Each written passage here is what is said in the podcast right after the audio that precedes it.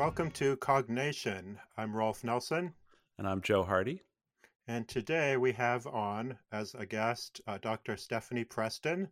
You may remember Stephanie from episode seven, where she talked about heroism and heroic acts. We're excited to have her back. Today, she's going to be talking a little bit about some of her recent work as we think about the holiday season and the kinds of things that we consume and uh, the impacts they might have on the environment. Stephanie studies the relation between emotion and decision making. She works at the University of Michigan, where she's a professor in the psychology department. So, welcome to the show. Great to have you back again. Thanks so much for having me, guys.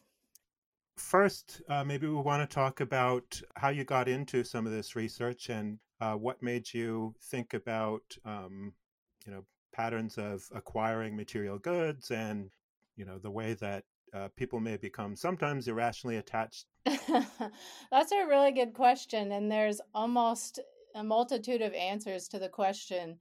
Um, but because I met you guys in graduate school, I think it sort of directly came out of my graduate research. I was in the biopsych area at Berkeley and I studied food storing animals. So, animals like squirrels and kangaroo rats. And I was interested in how they make decisions how to store the food, like the risk versus reward and the presence of competitors who might steal their caches, their memory constraints.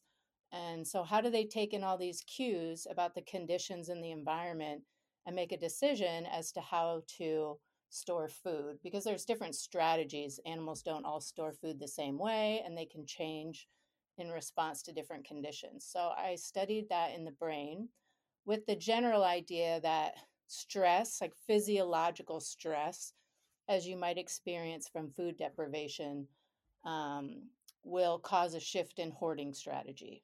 Or like having all your food stolen by a competitor is stressful and it causes a shift in food strategy. So, um, when I left graduate school, I was kind of interested in shifting into humans because that was when fMRI was becoming popular. And I thought, well, that would be really great if I could, you know, look into the brain of people while they're doing something and I don't even have to kill them. And that sounded a really promising direction for this kind of research. So at the University of Iowa in the hospital in neurology, they actually studied patients that have frontal lobe damage um, to the brain from, from a variety of reasons. And those patients um, sometimes exhibit compulsive hoarding. So, like somebody who wasn't a hoarder before the brain damage becomes one after the damage. Um, so they they were studying the role of the orbital frontal cortex in this process of disinhibiting a hoarding tendency. And at the same time, they studied, you know, frontal patients and people with frontotemporal dementia. They often have empathy impairments. So, in both cases, you have this kind of emotional dysregulation that causes a behavioral change that really alters um, the structure of our behavior in ways that can be alarming or distressing. So, I, I became really interested in the neurobiological basis of these kinds of behaviors that are informed by emotion.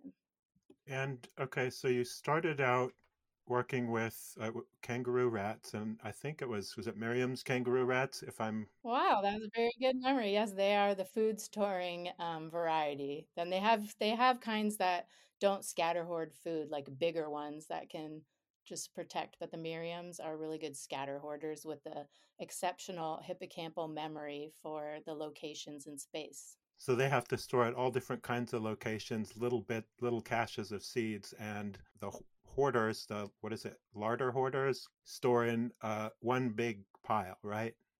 Yeah, you can kind of imagine it like, you know, a dominant bully and a weakling, you know, like the Merriam's is really small and a larder hoarding animal would be a bigger one. And so a larder hoarding animal, if you came into their den under the ground in like a burrow and you said, I'm here to take all your food, you know they'd fight you for it and win right so they can just keep all the food right behind them in the den and hang out there and protect it actively whereas the smaller species if somebody enters the den they're too small really to fight back successfully so they have evolved these memory structures that are even d- uh, seasonally um, dependent. There, there's like great plasticity in the system. Um, so they can remember all of these different locations all over the desert basin floor where they might put like five seeds here, you know, five seeds five yards away, and then they live off of those um, deposits for the rest of the year because it only rains a few times a year where they live. And when you were doing this research, were you thinking of uh, possible applications to humans at the time? And I'm thinking, you know, are there any sorts of you know evolutionary mechanisms that might be conserved? I don't know that. Well, I don't know. Is that you know is there a relation between the story about a bully or a, a weakling that might translate into the way that humans might carry out this behavior, or would you think that's a, a maybe a very separate kind of thing? No, that's a really awesome um, insight, and some of that I only have been uh, researching recently. I mean, I think one reason I like the idea of studying hoarding because there is a real human um, analog and it turns out homolog to that behavior. So people hoard stuff. They don't think of themselves as hoarders because they're so used to this behavior and it's so um, normative that it, it's not really considered a category of behavior. But so, like, your bank account is a larder hoard of money. But if you felt like the bank was insecure and somebody could get into your account and wipe it out, you would spread it around, right? You'd put like some in your mattress, some in a money market account, oh, some, oh, yeah. you know, with a friend, you know, so you would distribute it, you would scatter hoard it if you felt like your ability to control it was at risk and you were insecure about, you know, the future of this stockpile or like your pantry is a stockpile or a larder hoard of food. But I'm sure you've heard about people who like keep food in other secret locations because they don't want people taking. It I've heard it. about that. I've heard about it. Yeah. like they talk about the mom's hidden chocolates or yeah, yeah, right, exactly. Halloween candy somewhere in their room. You know, like so. All of these behaviors you observe in people and you know financial markets and the way people diversify investments is a form of scatter hoarding so it's all analogous and what it turns out to be the case is it's not just similar looking. It's actually the same parts of the brain are mediating this process and they're affected the same way by emotions like anxiety you know security fear loss you know um, reward you know the possible reward you get from the item. And so it's really homologous which means the same brain areas do the behavior in humans and other animals including like rats and not by accident because we evolved from you know a mammalian common ancestor. That's what the homology means. And it seems like from your some of your more recent research that um, an area of interest is this idea of loss aversion and whether someone is more attached to something that is already theirs or they put something into to create uh, there's not it's not like perfectly symmetric that you're as interested in it uh, things that you know belong to someone else and things that belong to you. Yeah that turns out to be a really powerful phenomenon so it's not one of those things that's like the replication crisis. It's just a loony effect that someone got one time and it's going to go away.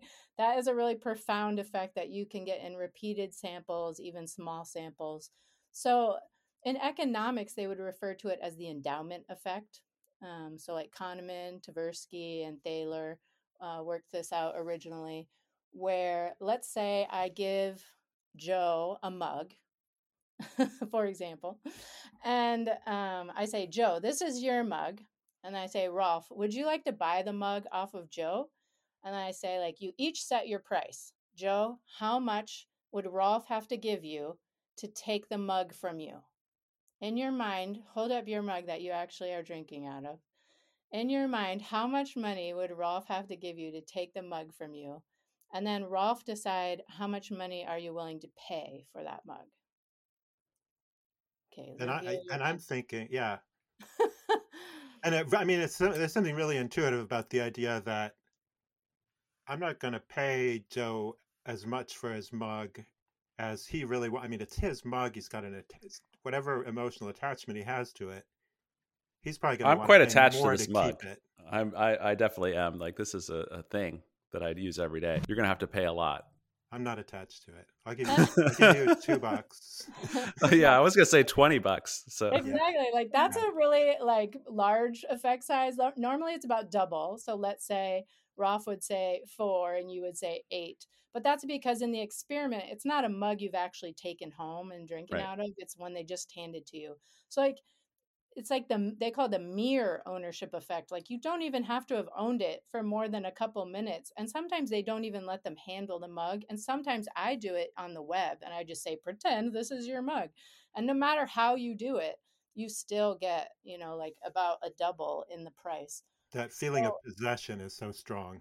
It is. our, our, yeah one of the things i was thinking about that when tying it back to the previous story is like would those like caching creatures have the same thing? Are they like as attached? Are they more attached to their own nuts than than like the the you know what another critter across the way is is is hoarding?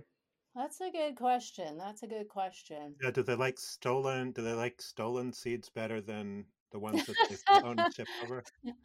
Well, um, they will steal, but I think like once they've put in the effort to figure out where it is, then um, they assume it's safe and then they only go they go back to it occasionally and recache it just to keep the memory fresh you know but um I, I don't know the answer to that, but we did have an intuition like that with little kids. So, like, I don't know if you have seen this in little kids where they're playing with toys and there's like a room full of toys, like at a preschool or a library or at a play date.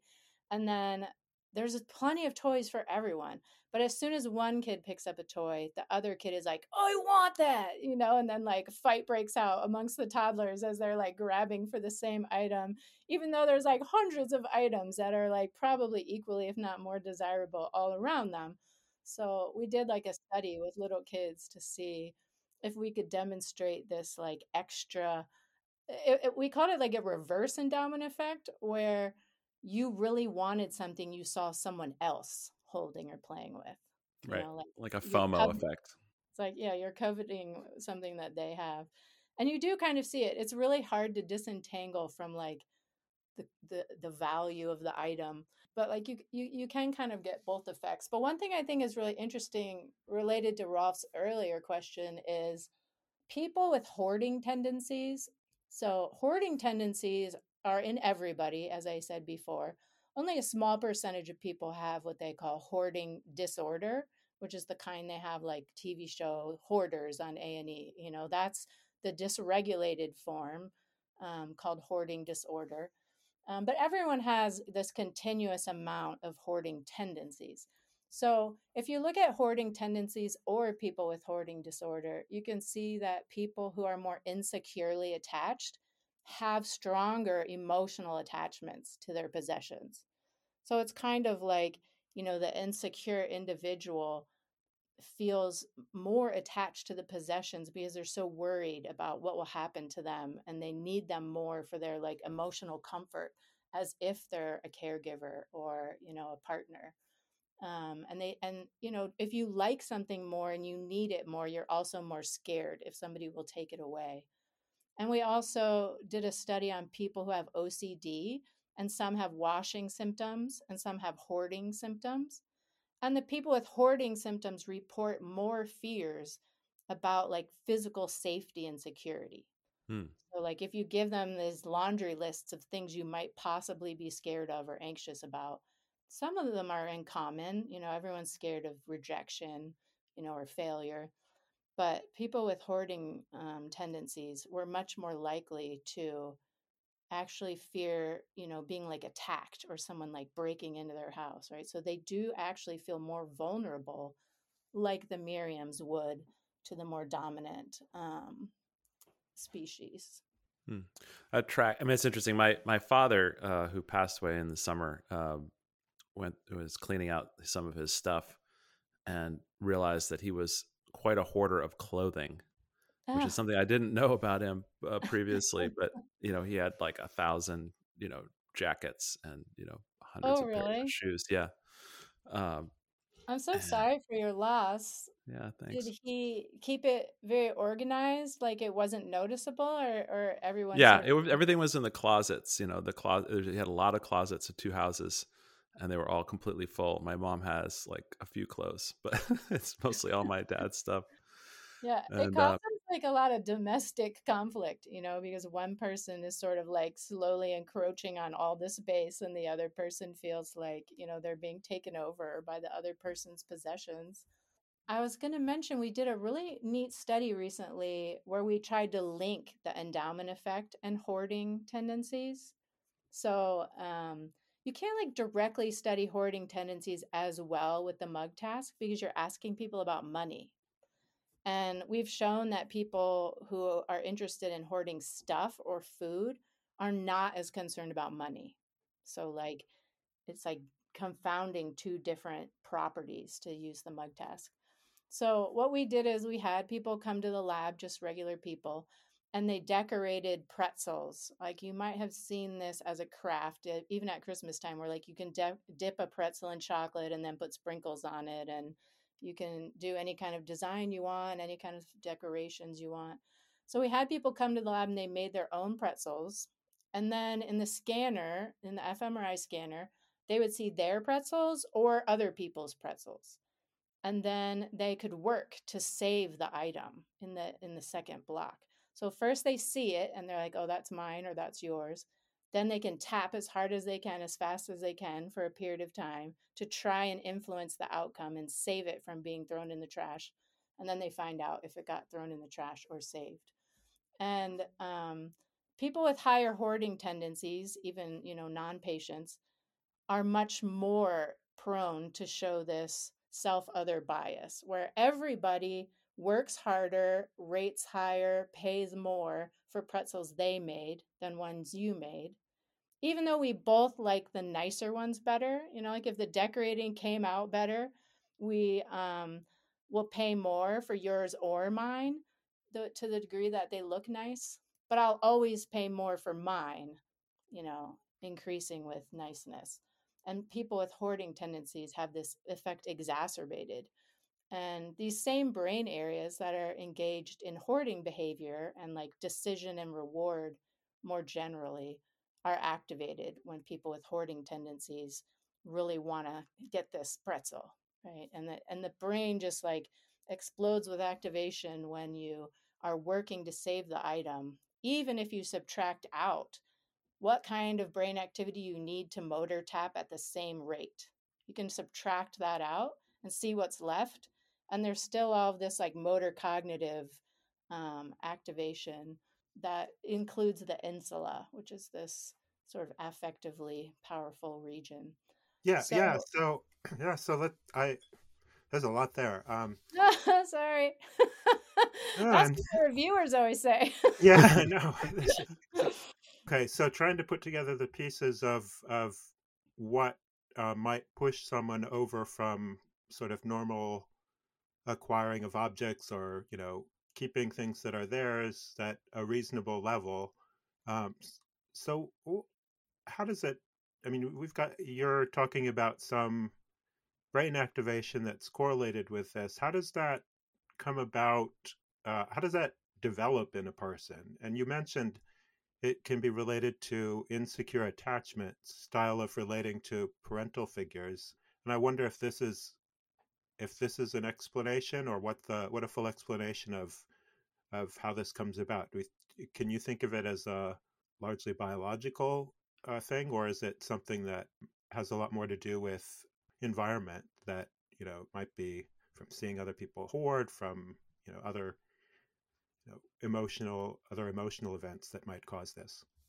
Yeah, I think, you know, that's always kind of like the question that everybody wants to know. And I think the answer is always both, basically. Right, right, right. Of course. There is some genetic component to something like hoarding disorder, um, but but it wouldn't necessarily need to be specific to hoarding disorder. It could just be sort of like an emotion regulation um, problem. But but that's exacerbated, of course, by the environment you grew up in, right? And so when you feel insecurely attached, when you observe the people in your home valuing things over the relationships, when you feel insecure about people taking things or there's not enough to go around and you have to go into this like more active you know not not so nonchalant mode then um, it gets exacerbated and i kind of think of hoarding disorder as one of those um, they call them like final common pathway diseases where a lot of things have to be going wrong concurrently hmm for it to reach that level right? And so there are so many demonstrations of cognitive and emotional disturbance in hoarding disorder that it's not really it's not really caused by any one thing it's like you have trouble remembering you have bad mem- meta memory so you think your memory is bad so you better hold on to these things that you can remember you you're anxious about what people are going to think about what you do you're worried you'll make a mistake if people take some, some stuff you actually value the items and you're attached to them you see them as more valuable than other people do you know even something other people regard as garbage you see the good in which you know isn't really a bad thing if you think about it you know like hmm people are so quick to throw something away or waste um, that it's kind of admirable that they're you know reusing eggshells in the compost bin but it becomes like a burden like an emotional burden and then once you throw some depression in the mix who has time to like put all these things in some appropriate place that's going to maximize their great value and utility and appreciation so you know all of these things come together and um, just make the problem like very difficult to do something about. But I do think, you know, your family environment when you're growing up is a strong predictor. People have the intuition that I'm not willing to give up on that, you know, experiencing deprivation is going to make you more likely to hoard. You know, like people have anecdotal reports about the guy who lived through World War II and he carries Right. around Yeah. Yeah. everywhere he goes, you know, That was the next. That was the next question too. Is I mean, so that I mean, that was a that was a time when everyone experienced scarcity. You know, during the depression and all that. Um, and it would be just a, a general cultural thing that you save. You know, a glass jar is an item of value, and you kind of see everything as important in a time of scarcity like that. So I guess that that sort of argues for for the um, environmental impact, or at least cultural impact there. Again, yeah. I think you're going to end up with like an epigenetic thing, just like with Yeah. PTSD, right? Like everyone went to the war, everybody gets traumatized by something they observed or experienced or lived through. And some people can't shake it even after a while, you know, like it's just stuck deep, deep in there.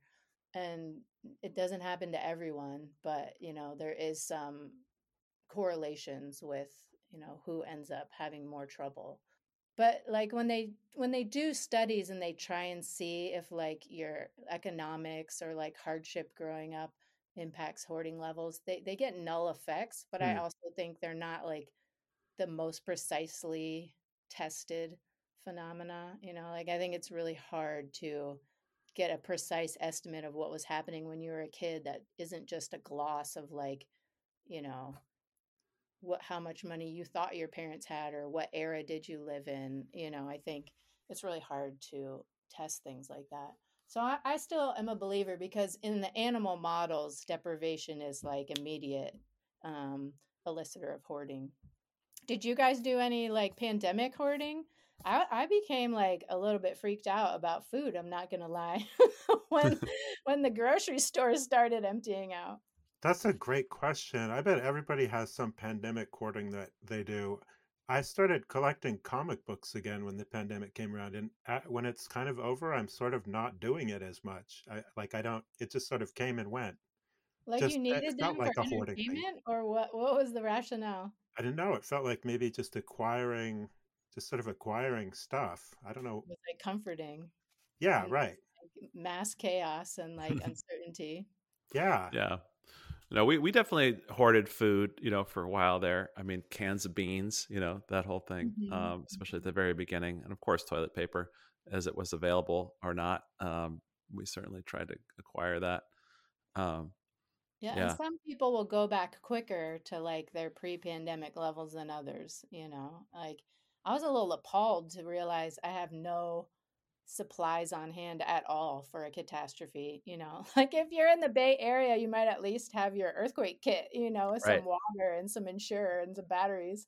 But like having not experienced anything for 20 years, I was like a little laissez-faire about it. And so I, I, I do have like these passing thoughts still, but I'm not I definitely like shifted gears when food became plentiful again.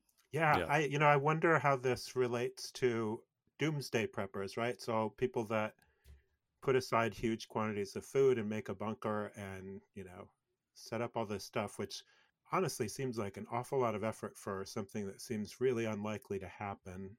But I Yeah. have to admit, there's something appealing about it. Um, being totally self sufficient, being ready for anything. I wonder if there's any uh, relation between some of those people that really get into that and hoarding behaviors too. Yeah, I mean, I definitely think the doomsday preppers and you know, they have this um, cultural phenomenon in the Latter-day Saints also that they're supposed to have a year's supply on hand at all times.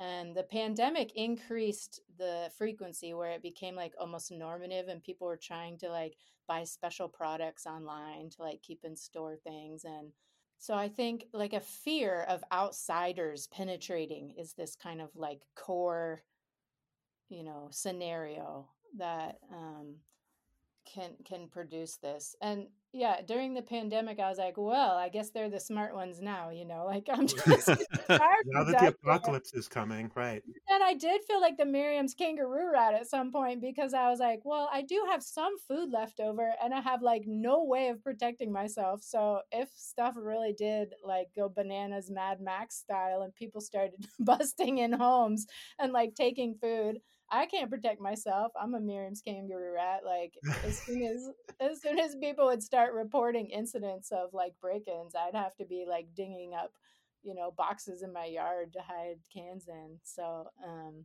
it's like a functional property of like the situation you're in. Yeah.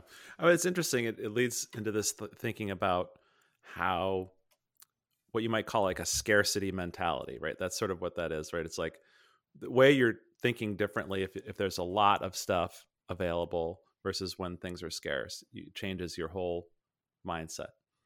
And in our modern society, generally speaking, if we work together as people across communities and across nations and so on and so forth, we probably have enough stuff that everyone can have some stuff. And yet we are not able to do that or unwilling to do that.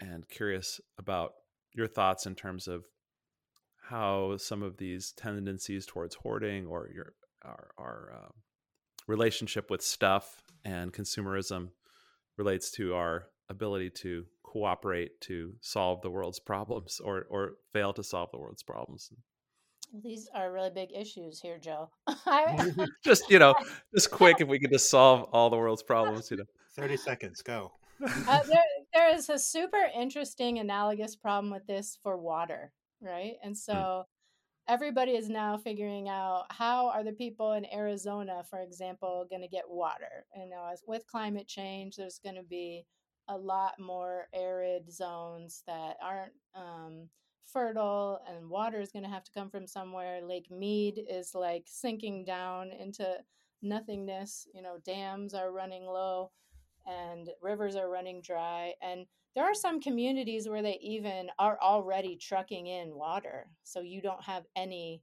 like tap at your house basically. They have to like bring water in a truck to your house.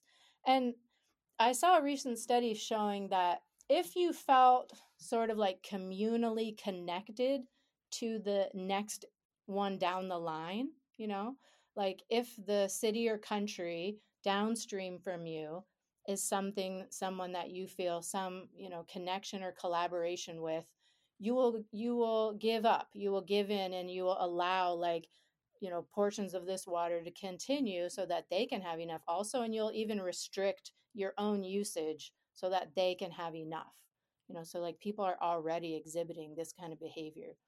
But if you feel like it's us against them like say you're a rancher and your next door neighbor is a rancher and you know you need the you need the water or your cows are going to die and you don't really care what happens to his cows then people are actually like going underground and like sucking aquifers out so mm. that they can have it all for themselves even like you know tunneling underground to steal water that is rightfully on someone else's property so it kind of there's always this like us versus them mentality and um I do think people are prone to be compassionate, you know, when they really see the suffering of another group or individual, then they're quick to give. But if they don't yet think you're really suffering or there's they want to like place some blame and they don't want to take the cost of cutting down themselves or sharing and they don't see you as the in group, they're going to withhold and resist. But when it's a true like humanitarian crisis, I do think people are actually very giving, but they can do all kinds of mental gymnastics to like, you know, vilify the other or make it their mm-hmm. fault or their problem or how I deserve this water because I was so smart enough to do XYZ, you know, and so the us versus them phenomenon I think is powerful.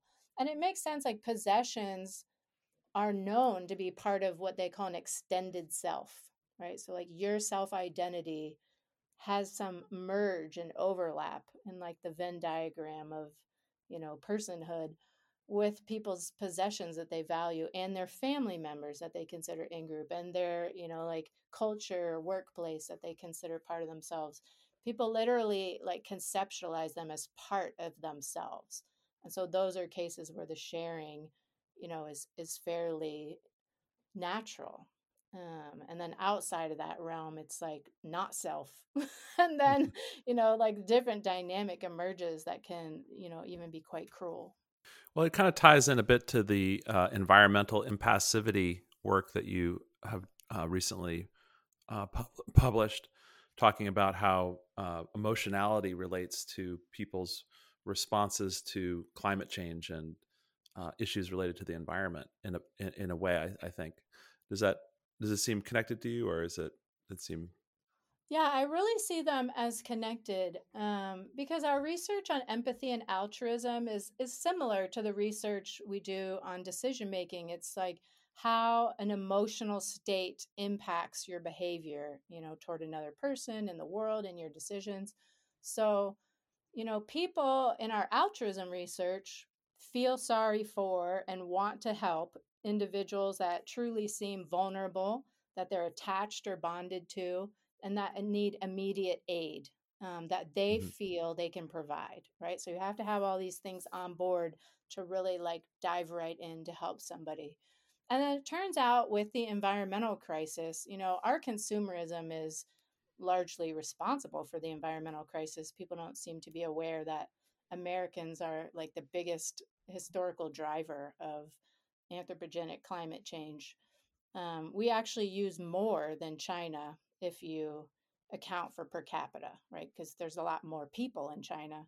So, um, at a per capita level, we're the highest um, consumers and emitters in the world and have been for a long time. So, you know, our ways have what they call externalities. I love that word in economics.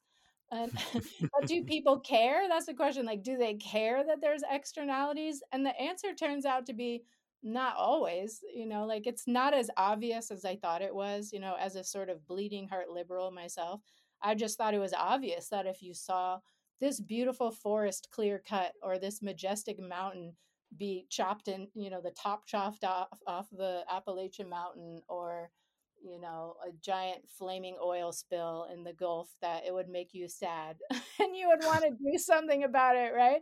But people actually vary a lot in the degree that they experience these things as emotional and that they they conceive of nature itself as like a beautiful wonderful wonderful thing that's vulnerable to our um, action. So not everybody conceptualizes it that way.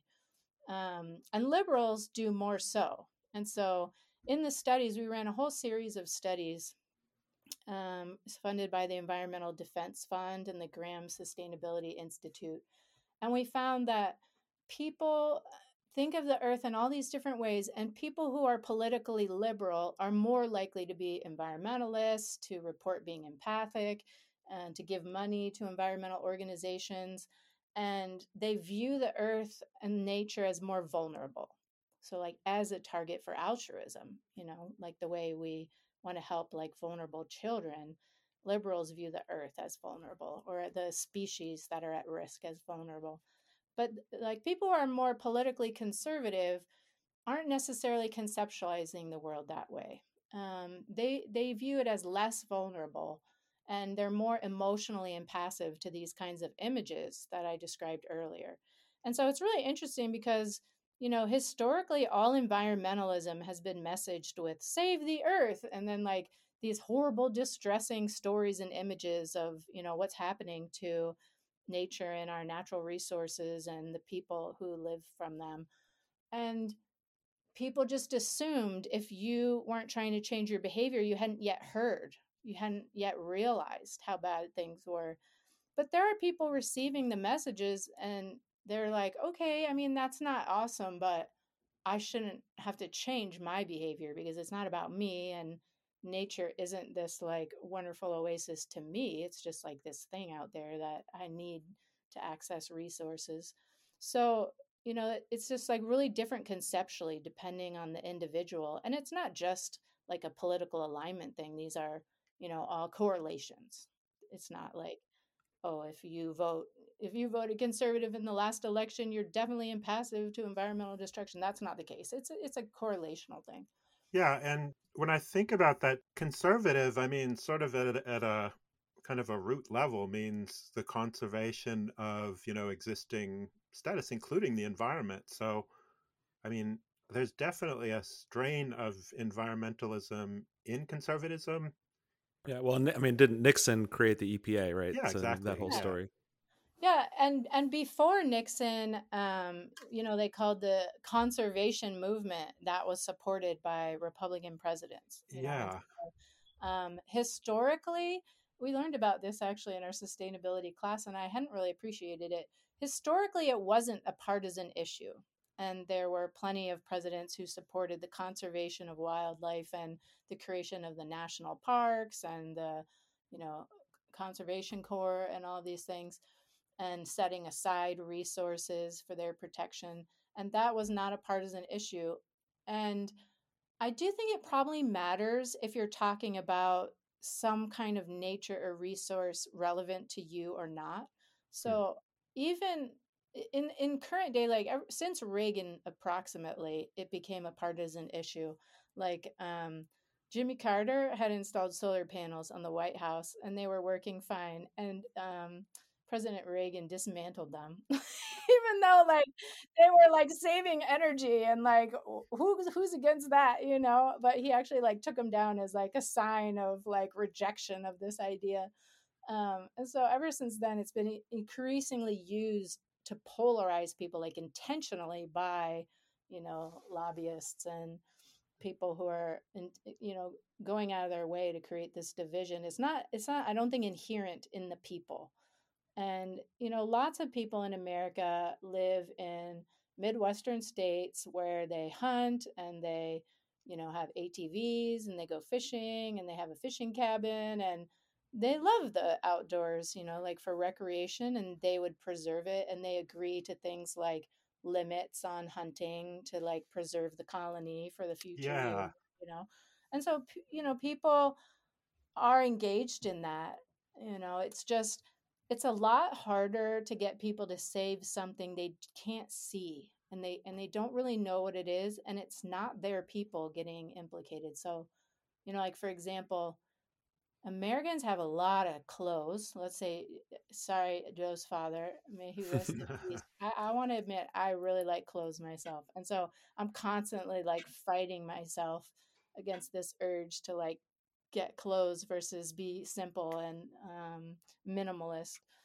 Um, but, but, you know, clothes are super abundant. So if they were nuts, you know, it would be fall and the leaves would be like raining acorns everywhere. And, you know a t-shirt is probably three ninety nine if you go to the right sale at um, Old Navy. So we have a lot of them, and people don't know what to do with all these clothes and so they give them to like goodwill and goodwill doesn't know what to do with all these clothes because most of them nobody wants to buy.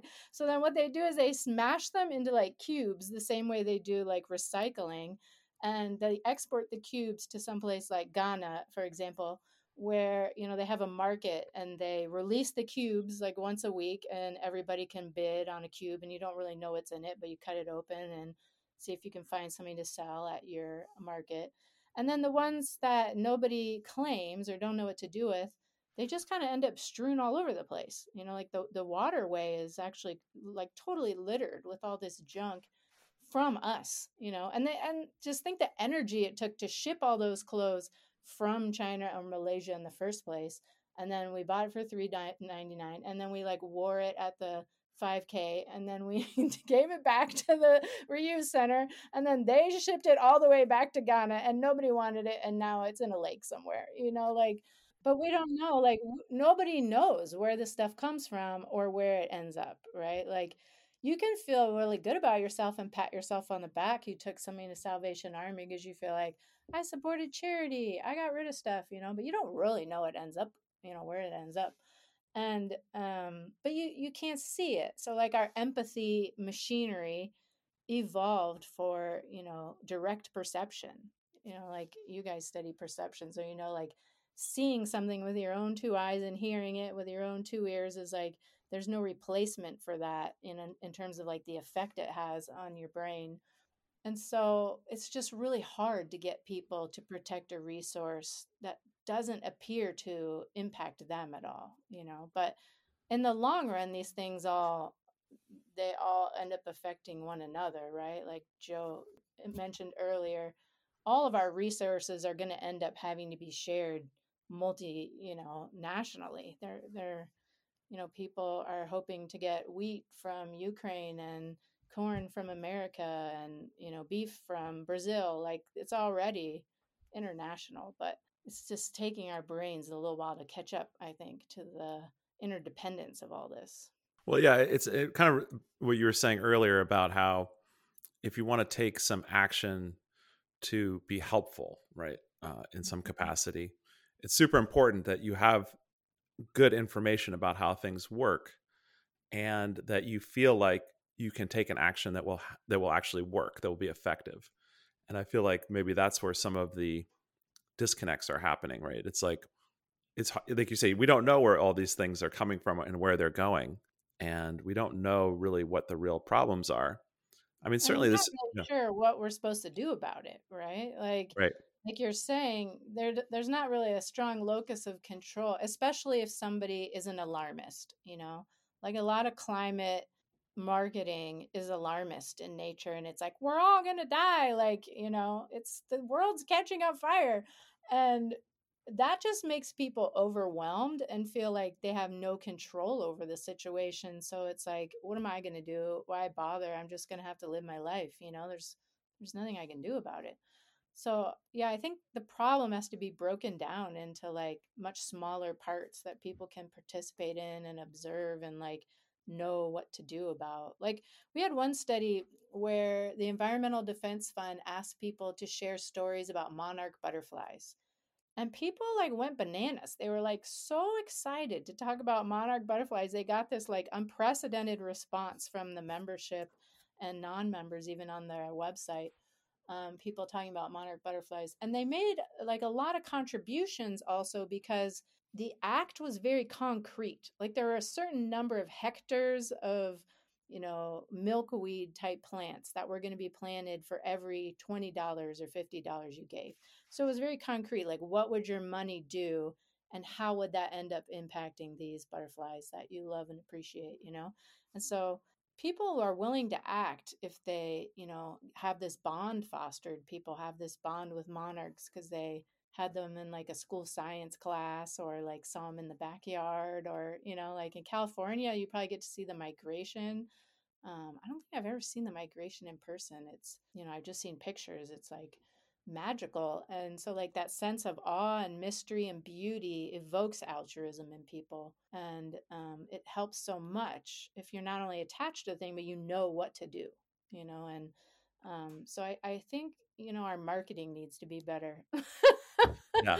No i agree and i i mean i think that with a marketing thing i think about that with climate change just the idea that the the, the term climate change it seems like really ineffective in that way as like marketing. It's like well how can i i mean how can i as an individual affect the climate? Like uh, you know, yeah it feels, like boiling like, the ocean. Yeah it feels like at a scale so massive that they always talk about the drop in the bucket phenomenon you know like yeah. You're the butterfly wing and then there's these winds over the whole globe and then okay wait a second though wait a second though we need to be a little more optimistic here on the holiday season right? Um so what can okay so it's not all um, something that feels out of our control. Um, what's the is there an optimistic message to this? Well i mean i guess well, using you know, psychology right? Like how yeah, can we some psychology use, so yeah. the question is so having an idea about where these tendencies come from um, you know what what's going on in the brain is this uh, something that can can it directly inform clinical applications so um, you know for hoarders i suppose but i love that your research is is much more encompassing than that and um, could you know have political implications or could have um, environmental implications. So you know how does how does how does an individual uh, cope with all this information and and be able to deal with uh, stuff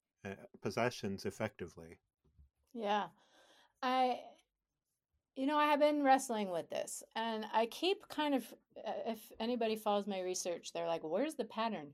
And I like keep shifting it slightly to get it more directly impacting like people's real world behavior. And so I've been thinking a lot about this and, you know, saying, look, we just can't do any more silly experiments in the lab that demonstrate something I probably already knew is the case that won't change the world, right? Like it's not going to change the real world, then I shouldn't do it. Like what can I do that might actually change something? And so that's why I've been doing these like collaborations with companies and nonprofits. But here's my idea.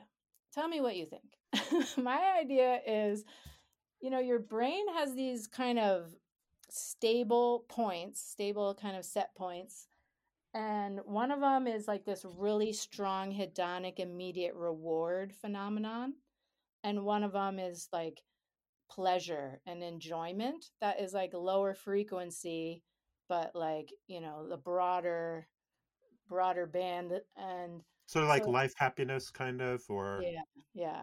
So if you imagine, like, sometimes you can think of like, you know, the box of candy that you just ate is sort of like the crack cocaine for your nucleus accumbens, you know, where you're like, get this immediate boost and you're like, that was awesome, you know, like, and now I just want some more, you know, and all it does is like habituate your reward system. And so the same amount later isn't going to do the trick. And now you need more. And like, it's just this whole cycle, right? Like, are you ever going to be satisfied?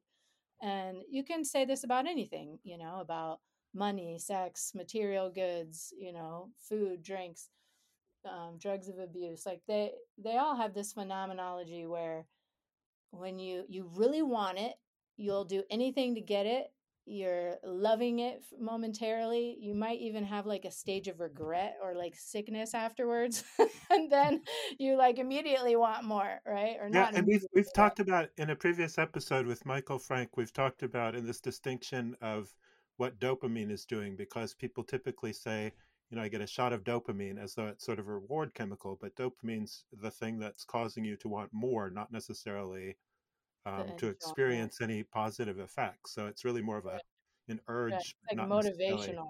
Yeah, yeah right. Like learning and motivational system, and you have like different cells. Kent Berridge and Terry Robinson study this. They have different cells in the nucleus accumbens for liking and wanting, and like the liking appreciation is a little bit more like opioid dependent um, yeah. and the wanting is like the dopaminergic version. It's it's very complicated. We often think of them as the, as as the same thing, but but right. separating that like that, I think, is helpful. Right, but then if you think about like what's a kind of like slow, old fashioned reward where you're like, yeah, that was really good, you know, like I feel uh, like I feel. Oh, like I have a great example for you. Okay. Kids. Oh yeah, yeah, yeah. Kids a walk are, in the woods is an easier yeah, one. Yeah, yeah walk, walk okay, there you go. Walk in the woods. Trees are actually like strongly implicated in research for well-being like trees per se and they even had a recent study about birds you know adding to people's enjoyment even if you subtract out the presence of trees the birds even added more to this like variance and sometimes like you know if you've been exercising or you've had like a long day you haven't had a glass of water just like a cold glass of water can be like mm. ah True. Like sure. it's just great, you know, or like a carrot that's cooked the right amount, you know, or you know, like spending time with your friends and you know, like having a laugh, like talking to you guys. Th- those are like really like genuinely enjoyable things that are pretty sustainable and like mostly free, you know, like um so we're like we're kind of like caught up in this cycle at like a local minimum of life happiness that's kind of more damaging to ourselves, more expensive, more damaging to the environment.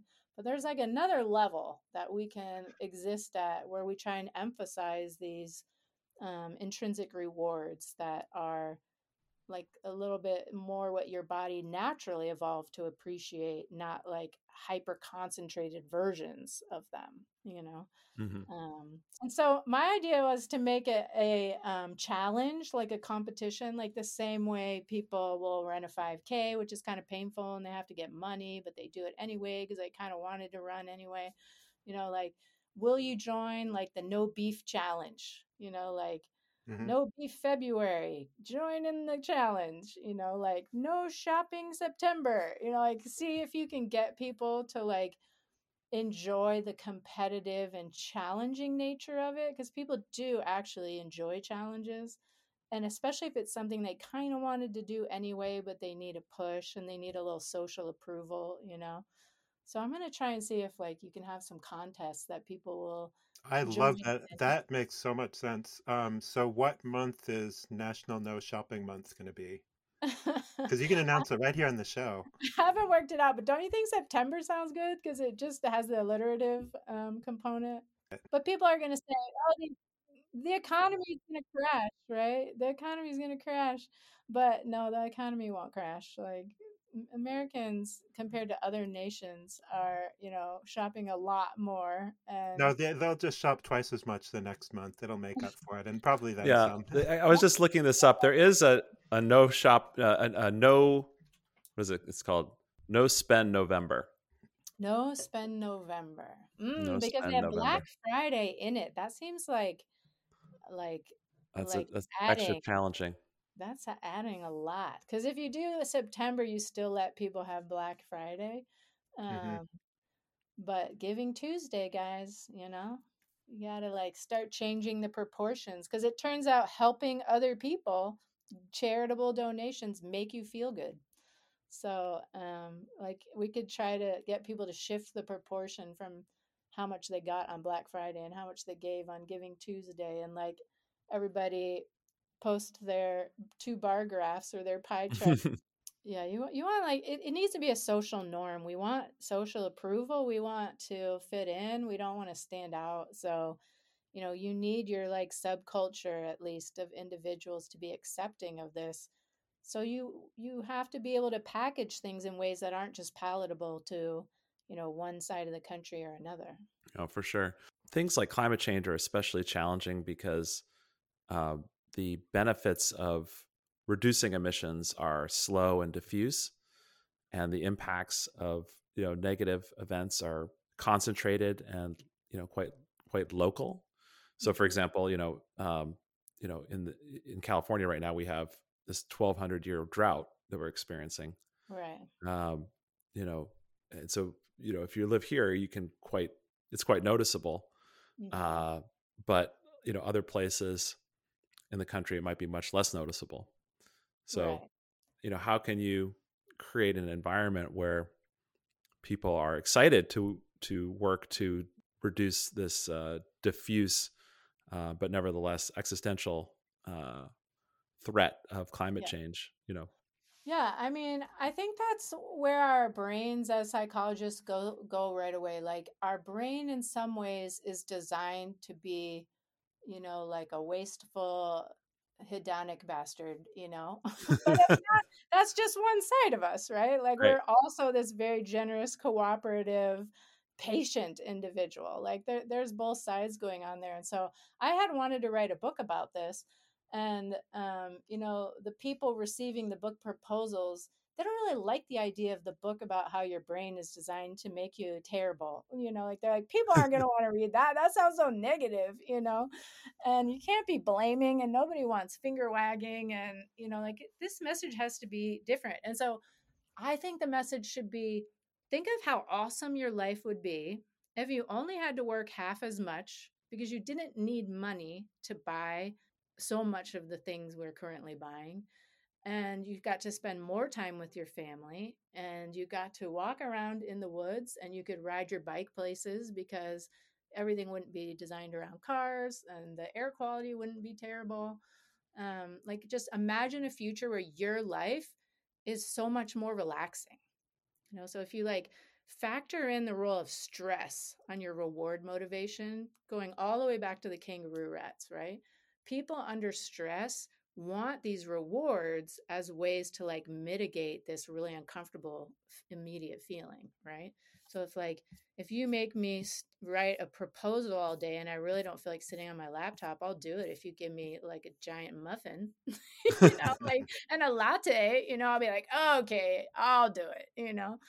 But um if we didn't have to like produce at such a high level and everyone just sort of like calmed the whole system down a little we would have much more enjoyable lives with lower externalities and the economy wouldn't crash it would just be different right? That would be like the things we focus on making and using our money for and using our time for would shift um, but that doesn't mean you don't need things like you still would need solar panels and wind farms and you'd need some electric buses and you'd need new roads that like took like public transportation into account you know like you still need things in this like sort of stephanie's utopia.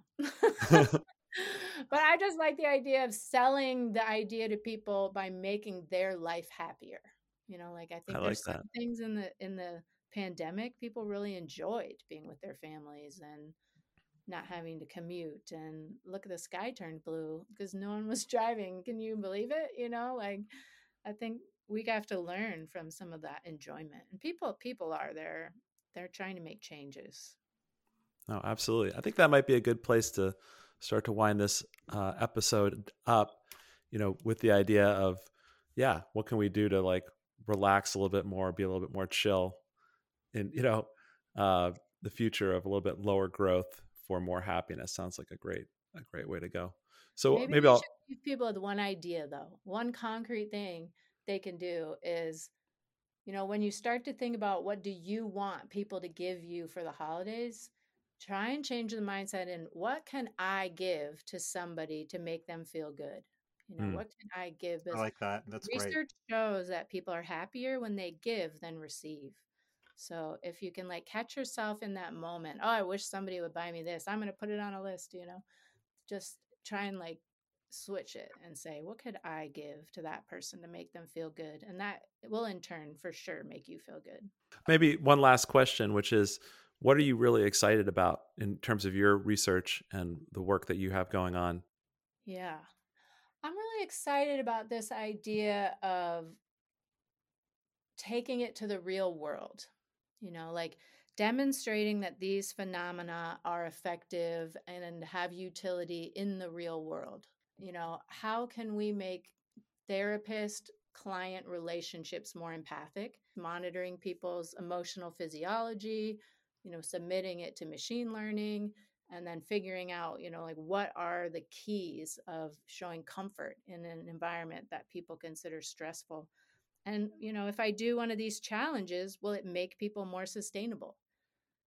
Can you get people to sign agreement to give up beef for a time and if they do, like you're saying, is there going to be a boomerang and then they're going to like go back and eat more? Or they're going to be like, oh, that actually wasn't so bad. I could probably do that a couple days a week. Or, you know, I could easily do that a month or two a year. So can can you get it to stick is kind of in the real world can you get these phenomena to work that's that's what i'm excited about well great to have you on the show a second time so thanks again stephanie for being with us Thank you so much. You guys have such good insights. You're um, like really drill right to the heart of the matter and like the scope of the problem. I love it. We appreciate how well you've talked about all of your research, and, and it's always great hearing about what you're up to. Well, thanks for having me.